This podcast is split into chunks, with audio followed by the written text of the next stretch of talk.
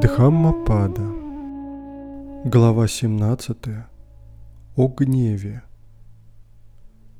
Пусть он откажется от гнева, пусть он оставит самодовольство, пусть он превозможет и привязанности. Никакие несчастья не случаются с тем, кто не привязан к имени и форме. Кто сдерживает пробудившийся гнев, как сошедшую с пути колесницу, того я называю колесничим. Остальные просто держат вожжи. Да победит он гнев отсутствием гнева, недоброе – добрым, да победит он скупость щедростью, правдой лжеца. Говори правду, не поддавайся гневу. Если тебя просят, пусть о немногом, дай. С помощью этих трех условий можно приблизиться к богам.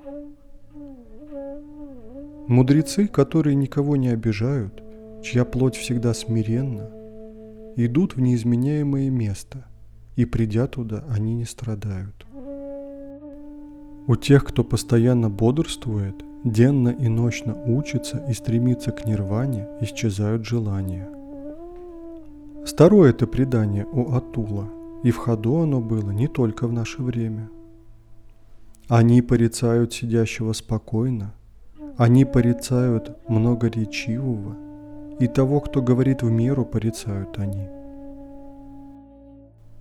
И не было, и не будет, и теперь нет человека, который достоин только порицания или только похвалы.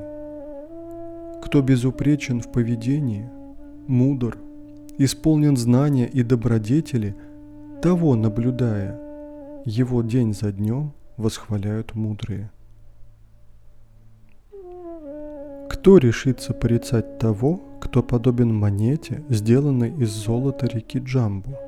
Даже боги восхваляют его – Самим Брахмой прославлен он. Остерегайся грехов тела. Будь сдержан во всем, что касается тела. Избавившись от грехов тела, будь безгрешен телом. Остерегайся грехов слова. Будь сдержан во всем, что касается слова. Избавившись от грехов слова – Будь безгрешен словом.